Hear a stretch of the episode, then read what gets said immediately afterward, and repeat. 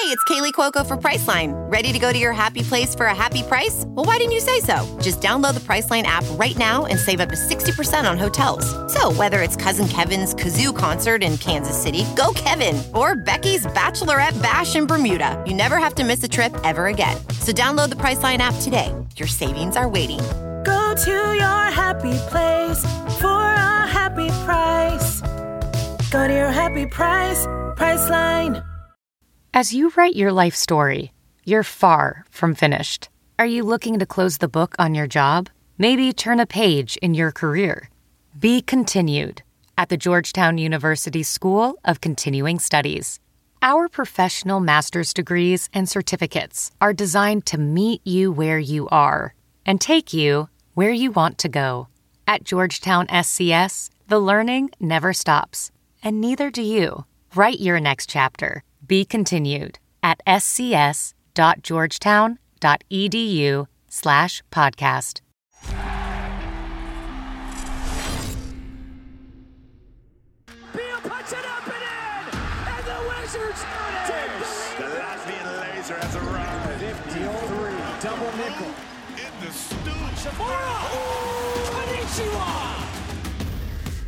On this edition of the Wizards Talk podcast, we chat with Brooklyn Nets courtside reporter Michael Grady. Topics ranging from how the Nets are coping with the COVID crisis, which Nets player needs to step up in the restart, and what's it like on a daily basis to cover Kyrie Irving and Kevin Durant. It should be noted that we recorded this podcast before the Nets signed veteran guard Jamal Crawford and in talks with bringing in PG County native Michael Beasley. Michael Grady also marched the streets of Brooklyn during the protests following the death of George Floyd and chronicled those events with his camera.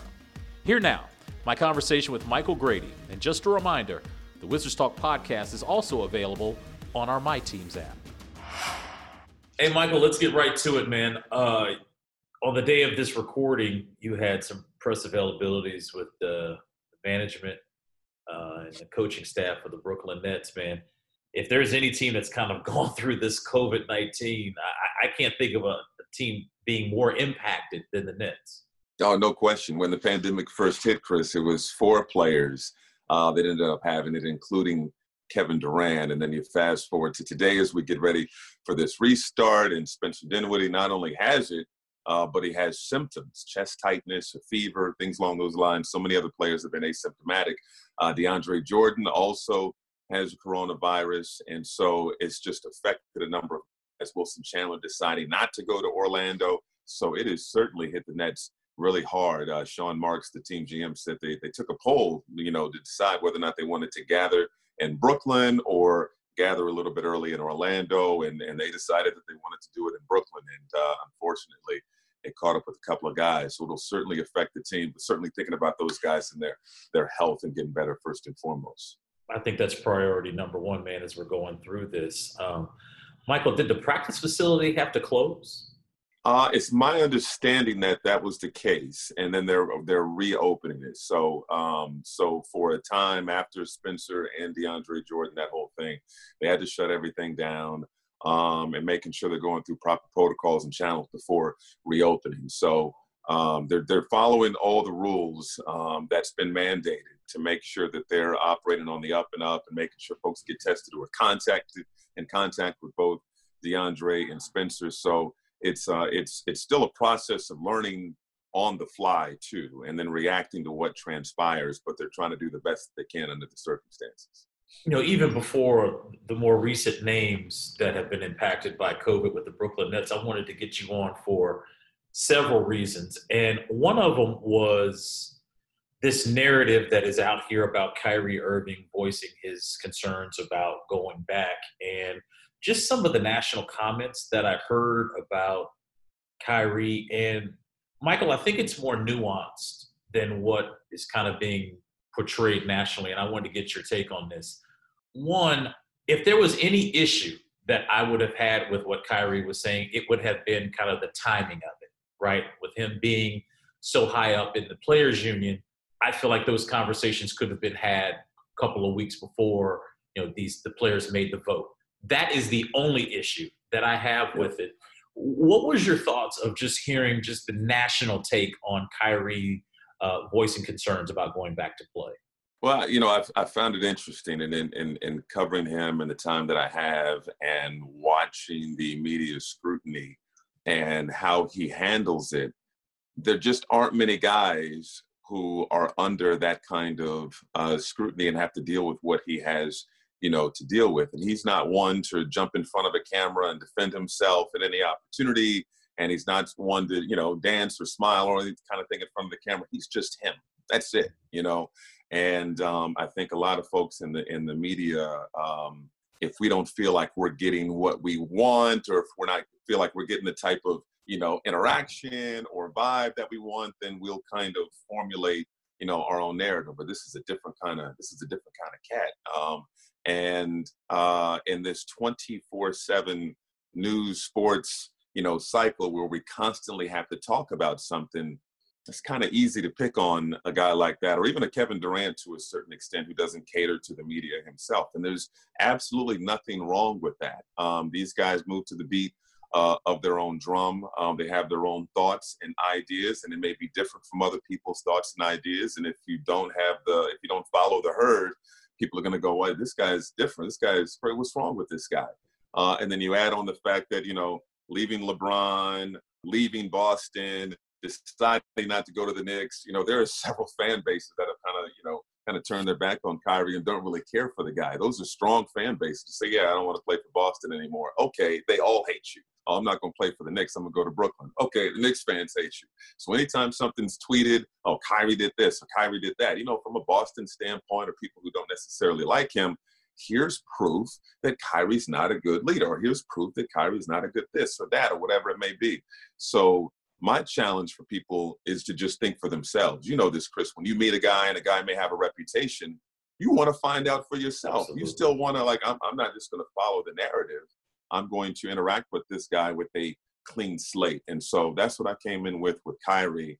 And there's just so many people who aren't in the locker room like you and I are, who aren't on you know the team playing or around these guys as often as we are and they have their soapbox and they can formulate these opinions and so many people will believe it. So um, my whole thing with the with what Kyrie was saying and and you make a great point about the timing and when he could have had these conversations. I don't know if something changed or he got more information or he started second guessing whatever it may be but i still feel strongly that he spoke up for people who may have had reservations who may not have been in the room when um when Kyrie was having early talks, you know, with the players union and he was speaking up for guys who didn't feel that strongly about you know that didn't feel comfortable necessarily letting their voices be heard on it. And when we all want the same thing we all want justice we all want reform we all want these things there may be different routes but we can't you know fire shots at each other in the process when we want the same thing. So if a guy decides that i think it's best that i don't play or we not play and we continue the, the momentum that we're building in the streets and speaking out for reform, and that's the method that that's close and near and dear to his heart, I can respect that. If a guy says, no, I'm going to use my platform on the court and I'm going to speak out as often as I can and be involved and play the game that I love, and with those eyeballs, I'm going to continue to get the message out, got to respect that too. And I think that the slander involved with because, you know, one guy spoke up and said maybe we shouldn't, especially when it was Kyrie um, I, I just don't think that that was helpful and productive, and I thought it caused quite a distraction to what we all want, Chris. Some people just know bundling with Allstate means big savings, just like they know the right ingredient means big flavor. They know honey on pizza is where it's at, and olive oil on ice cream is the cherry on top. Mm. And they know when you bundle home and auto with Allstate, you can save up to 25%. Bundled savings vary by state and are not available in every state. Saving up to 25% is the countrywide average of the maximum available savings off the home policy. Allstate Vehicle and Property Insurance Company and affiliates, Northbrook, Illinois. Michael Grady, courtside reporter for the Brooklyn Nets on the YES Network, joining us here on the Wizards Talk podcast. Michael, right now, before you know the teams go down to Orlando, the Nets are currently six games ahead of of my Wizards. Hence the reason why I'm having you on the Wizards Talk podcast, right? And there's been so much conversation in DC about development and going for the playoffs. And it is my opinion that you can actually do both. when you have a player like Bradley Beal. You can actually develop the Thomas Bryants, the Isaac Bongas, the Troy Browns, the Rui Hachimuras of the world, while you have this player like Bradley Beal, who should have been an all star and could be up for all NBA discussion, where I feel like when they get down there, they can actually do both. And with everything that's going on in Brooklyn right now with the COVID, I'm giving Washington a real chance of being a player in qualifying for the playoffs. Do you see that dynamic working? Do you believe in development and going for the playoffs as being the same thing? Yeah, you know, and and um, I'm not calling anybody out specifically in the media. It's just what we may see on social media, what we may see on some of the talk shows, and and questions that are being asked, and it's as if it has to be one or the other. So it's refreshing to hear you say it can be both. It absolutely can be both. If I was to ask a head coach or general manager, you guys going out there to lose? No, absolutely not. We're trying right. to win. If you ask the coach, hey, you trying to evaluate some of the young guys on your roster? You trying to evaluate some of these guys for the future in December when we start play for the 2020-2021 season? That answer is going to be yes as well. It's not, oh, I think this team should lose, or the Wizards should go out there and lose, or the Nets, given their predicament now with COVID, should go out there and just lose and get it over with. No, they want to go out there and win. And if you compete to the best of your ability and give yourself a chance to win, it also gives you the best chance to evaluate these guys. You see them giving a strong effort. You see them out there competing, showing what they can do, giving themselves the best chance to win. That gives you, as a coach, the, the, the scouting staff, the general manager, the best opportunity to see what these guys are capable of. So I can see a lot of guys putting things on the line because whether it's for the Wizards or even for the Nets, there's no guarantee that the guys we're going to see out there on the court are going to be with the squad next season. And from the Nets' perspective, these dudes want to play with Kevin Durant and Kyrie Irving. So I'm giving everything out there on the court because I want to be a part of something special. I want to go back to something that you said earlier, Michael, about Kyrie and really this kind of being like your first year of being around him on a daily basis. There is something about the bus ride, the plane ride, picking up our keys in the uh, lobby at three in the morning with the players. We're all tired, right? And it's those conversations that, while we might not um, deliver it over the air or in a blog or anything, it's a conversation that we always keep in the back of our head as to who this guy really is. Like when he's not bouncing the ball or he doesn't have tons of cameras in his face, he's just a dude. What were you able to kind of take away so far this season of interacting with either Kevin or Kyrie that you know people might not know or just assume that there's something that they're not? Yeah, well, for one, family is extremely, extremely, extremely important uh, to Kyrie Irving, and that is his safe haven. Um, when a lot of people may throw daggers or accuse him of this or say he's this type of guy, whatever it may be, uh, it's really his family that he leans on, and that's his support system. So when he says something that may be perceived as controversial, that's um, eaten alive from the sports talk shows or whatever it may be, he is secure in the fact that he has his family around him, his support, uh, his support system, and that gets him through from the, you know day to day and if the people in his circle applaud his courage and tell him he's doing the right thing, then it continues to give him the courage to, to speak out. If 99 people are saying one thing and he feels in his heart as the one other person there that it's the right thing, he has the confidence and the strength to do it. And so that support system is extremely important to him. Uh, the death in his family during that uh, uh, last season there in Boston, again, wasn't talked about a whole lot, but it certainly impacted him. And it's just another reminder of how important our support system and our family is and why it was important for him when he had the opportunity to choose for himself where he wanted to continue to play basketball. Uh, why the Nets, the team that he grew up watching while growing up in New Jersey, was the best place uh, was the best place for him. And so he's not afraid to speak up and speak out on things that are extremely important to him. There are a lot of guys in the NBA with you know, a lot of quirks or whatever it may be, or or guys who, um, uh, you know, the diva label, or whatever it may be. And I don't know very many superstars who don't like things a particular kind of way. You know, LeBron likes things a particular kind of way, and we go, oh, that's LeBron. Uh, other superstars, same kind of thing. Oh, this is the way I do this, or this is the way I do that, and and those guys are given you're given the right to do that because you're a superstar.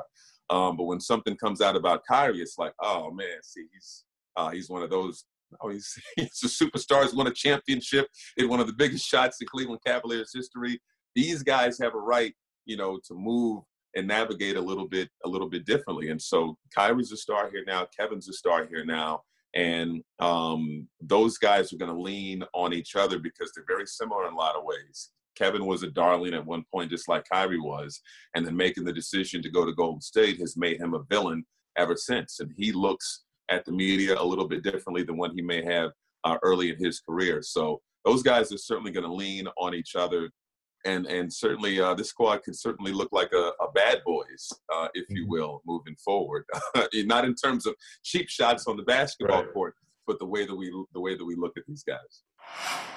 I'm Mike Tirico, and on the next episode of Sports Uncovered, the mysterious disappearance that changed the Super Bowl. Filled my backpack up with all the liquor from the minibar and took off towards Mexico. I saw Barret in the lobby. I ran into him. Not long thereafter, Al called me and said, Barret's not playing.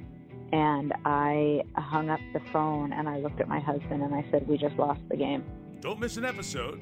Subscribe to Sports Uncovered for free wherever you listen to podcasts. You know, obviously here in DC, there is a certain percentage of fans that feel some type of way about Kevin. And I would just remind you to just kind of walk around DC and look at the footprint that he's laid in terms of his financial commitment to the community. Um, he doesn't have to put on your uniform to impact your community. I, I've said that, and there's some people that kind of look at me kind of weird when I say it, Michael, and others look at me like, yeah, you're right, dog. I get what you're saying. You know, he, he is putting his money where his mouth is. Uh, Michael Grady joined us here on the Wizard Talk podcast. Have you wrapped your mind around what hopefully post COVID would be, and we get back to like normalcy? What it will be like to cover a Brooklyn Nets team that has two superstars in Kevin Durant and Kyrie Irving? Well, uh, I tell you what, this fan base has certainly started to come alive. You know, there were some down years following that Garnett and Paul Pierce trade and not having draft picks, being bad, not being not having anything to look forward to in, in terms of having a, a great lottery pick. Those are some rough years. And what Sean Marks has been able to do to build a respectable team, a team that was ahead of schedule a year ago with D'Angelo Russell, Dinwiddie and company, and getting to the playoffs and competing against Philadelphia, and then putting themselves in position to get a Kyrie and a Kevin. I mean, the fan base here is so hungry for a winner and being a part of something special because the identity of the Nets in Brooklyn is still a work in progress. It's still been developing. It's still somewhat in its uh, infancy, if you will. And so the, the, they're still in early chapters in this book about the Brooklyn Nets and the Kevin, Kevin Durant, Kyrie are going to have a big say so in what that future and what these chapters look like. And so uh, I know folks will go, oh, but it's still a Knicks, you know, Knicks City and Knicks whatever. Um, there are a lot of people in New York. there are a lot right, of right, people right. in New York. There are plenty of people who don't care for the Knicks, and there are plenty of people who want to see something special in Brooklyn. And so I seen Kevin on media day last year with the Nets jersey on and going, "Whoa, this is this is this is different. It's real. Seeing Kyrie on media day with the jersey is just like you know talking about two special special players. And when Kevin finally steps out on the court, I'm not only speaking for myself for a lot of people. I think it'll finally feel real. I, I right now it's kind of like you know we've been waiting so long, and before the season, I'm sure we even talked about you know could Kevin play toward the end of the year pre right. pre COVID conversation. And um, you know, we just been waiting and waiting and waiting, but he's put in a ton of work in the gym. You asked me about him too, and you know this. He is a maniac when it comes to preparing himself and preparing his body and studying the game and doing all that he can to be the best that he can be. And um, we're going to see that, you know, front and center uh, once basketball gets rolling. And, and I hope, I hope that, that there is a sense of normalcy um, that you know this Orlando thing is just okay. It's just for this last part of this season, wrapping things up, and then as time goes on, you know, scientific advances, whatever we need to get a handle on uh, coronavirus, um, it takes care of itself so that um, we can have a sense of normalcy in everyday life, and uh, certainly with the game that we that we know and love. Uh, Brooklyn is a very intriguing city uh, for me. The team is intriguing uh, as someone that really loves the league. Uh, you said something there, and it just hit me.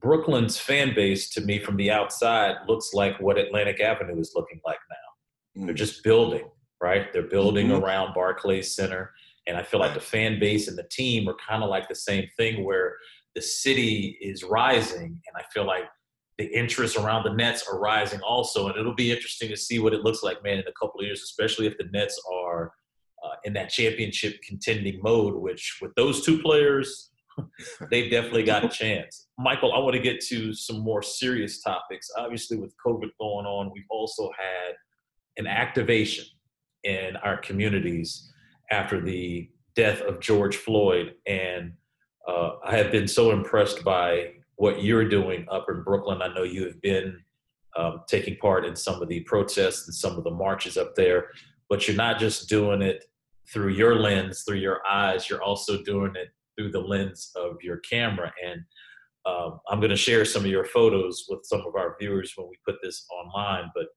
just give me a sense of how you've been able to use your artistic uh, mind on a very serious subject.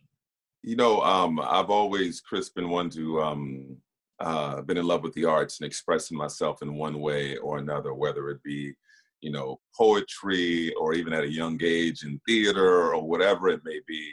Um, music for a, a, short time, and uh, photography has always been something that that's been near and dear to my heart. Uh, my great grandfather uh, showed me my first camera. It was a Polaroid and I used to love looking through photo albums and things like that. And I just always loved having a, a camera nearby.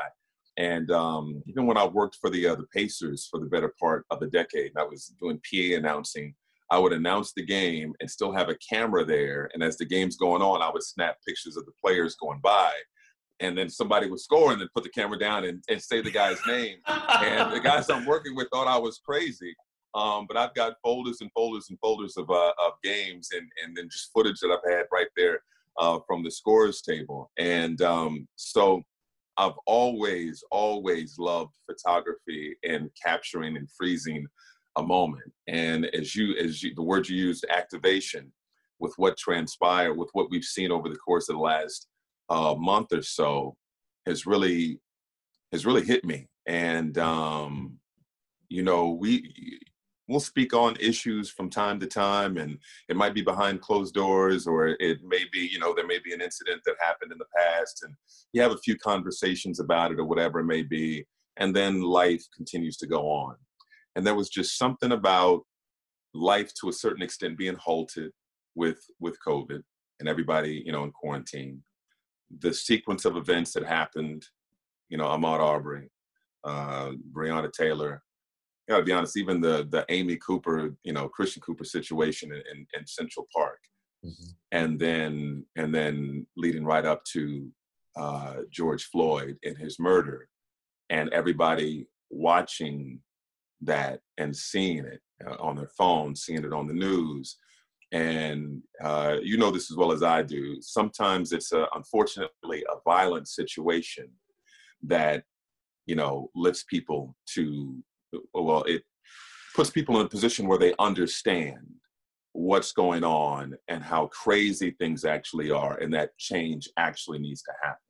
So the Emmett Till situation and the the open casket, um, the violence that people would see on the news with the sit-ins, and then seeing what happened for that eight minutes and 46 seconds with George Floyd, a lot of people opening their eyes to the reality of police brutality of um, racial oppression, of racism in general, and so many people joining the movement, going out on the streets, seeing what's happening on the news, seeing police brutality at anti-police brutality protests and saying i can't i can't i can't sit down. I can't just you know sit here passively. I need to get out and um, be a part of this movement and so stepping out onto the streets and seeing so many different people from different walks of life joining together in solidarity and speaking out about something that you know should should should have been addressed. I know it's been addressed, but not to this magnitude. Um, years and years and years ago. This should have been addressed a long time ago. There's so many things that people are talking about now and having conversations about now that certainly past due, but I'm thankful that they're happening and um, the momentum is continuing to bring about uh, to bring about change. And it was clear and evident to me, Chris, that we're all, you know, we're coming up in school and we're looking through history books and we see okay stuff on World War II or we see stuff about the American Revolution or whatever it may be, and um, you wonder if during those times if they realized that they were living through history and it was just it, it, it just dawned on me and as it has for many people that what we're experiencing right now will be written about in history books. Everything that we've experienced in 2020 as crazy as it's been it will be written in books uh, and students will learn about it decades from now about what transpired during this time. And um, it, ju- it just it just was on my heart to document that while speaking out while protesting while marching documenting the people who were letting their voices be heard. And um, the the one thing that really is, is striking me through all this is visibility, being seen, being acknowledged. And there are a lot of people whose voices haven't been heard. They don't feel like they've been seen. They don't feel like they've been acknowledged at all. And that was a part of the the picture taking process for me, showing the, showing the unity, but showing the faces of people who are finally feel like they're being seen and finally feel like they're being heard. There's kind of a parallel to the team you cover and their colors and the colors in which you took your photos, black and white. And there, there's some, I don't want to get too deep, okay? I, I, might be losing some people right here, Michael. They're going to be like, wait a minute, Chris getting a little too deep here. No, no. but there is something to be said about, obviously, the colors that Brooklyn reps and the way you kind of documented the photos and just how they looked it's simplicity and powerful at the same time. And i was uh, i'm a big fan of yours man. As you know as a courtside reporter i know how hard the gig is but man when i saw those photos i was like okay michael's talented man. This brother out here okay he, he doing some different stuff. And I, I just wanted to get you on this podcast just to kind of pick your brain on what's going on with the Nets, with COVID, with what's going on in the yeah. world. But more importantly, man, at the end of this podcast, I just want to say thank you. Right? I, I think so much times in competition, we kind of forget about what it takes to get to this point. And you're someone that uh, is on my radar that uh, when I'm watching League Pass, I got to see what my guy Michael's doing on the Nets. And this was important for me. It was uh, you know, one thing I've learned about these last three and a half months, man, is we need to slow down. Okay. And I don't know if you felt this way, but COVID has done this for me. It's allowed me to kind of slow down, look around, see what's going on, be a little more observant as opposed to being just so tunnel vision on career and family. Have, have you felt that way? Yeah, no, no, that's a that's a that's a big fact, man. And we it is crazy how fast we move. And I know that there are others in careers that may move a little bit quicker, and I know there's different speeds, but you and I are on planes a lot. We're traveling all over the place. Um, I had gone through an extremely um, busy stretch right up to um, the stoppage of play because I was mixing in some college basketball games too, and would fly fly to one city and then drive to the campus and, and, and do a game, and then fly back and then meet the Nets somewhere and it's like you said career career and, and movement and, and all this other type of stuff and slowing down just did not feel natural at 1st mm-hmm. and if if if everything had stopped for about two weeks and then they got a handle on it we were right back at it i think this realization that you had that i that i share with you uh, we never would have had it but it really took sitting still for as long as we needed to sit still to say kind of need this in my life yeah. And when things ramp up, I feel like I'm I'm going to be a little bit more grounded than I was before. We're still ambitious. We're still pursuing what we want to pursue and, and trying to do the best at our jobs. But I, I, I think we have an understanding of that, that there, there are larger things at play and, and, things that we care about and our, our own mental sanity at the same time uh, too. So yeah, I'm gonna think twice before just jumping back on the hamster wheel and, and going hundred miles an hour. It's like there's just so yeah. much more to this uh, to this world, to this life, to our experience, and there are things that are important to uh, our mental health at the same time too, um, than just going full steam ahead once things open back up. Man, it's been awesome. thank you for some of your time, and uh, thanks again for the photos, man. Uh, they're awesome. Uh, I will see you. I will see you soon, brother. I don't know when yeah. it's gonna be, but when I see you, um, you know, that meal is on me when I come up to Brooklyn, brother.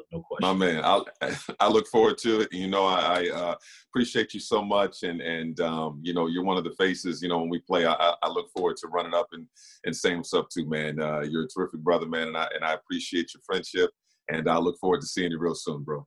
My brother, thank you so much, and thank you everyone for listening to this latest edition of the Wizards Talk podcast.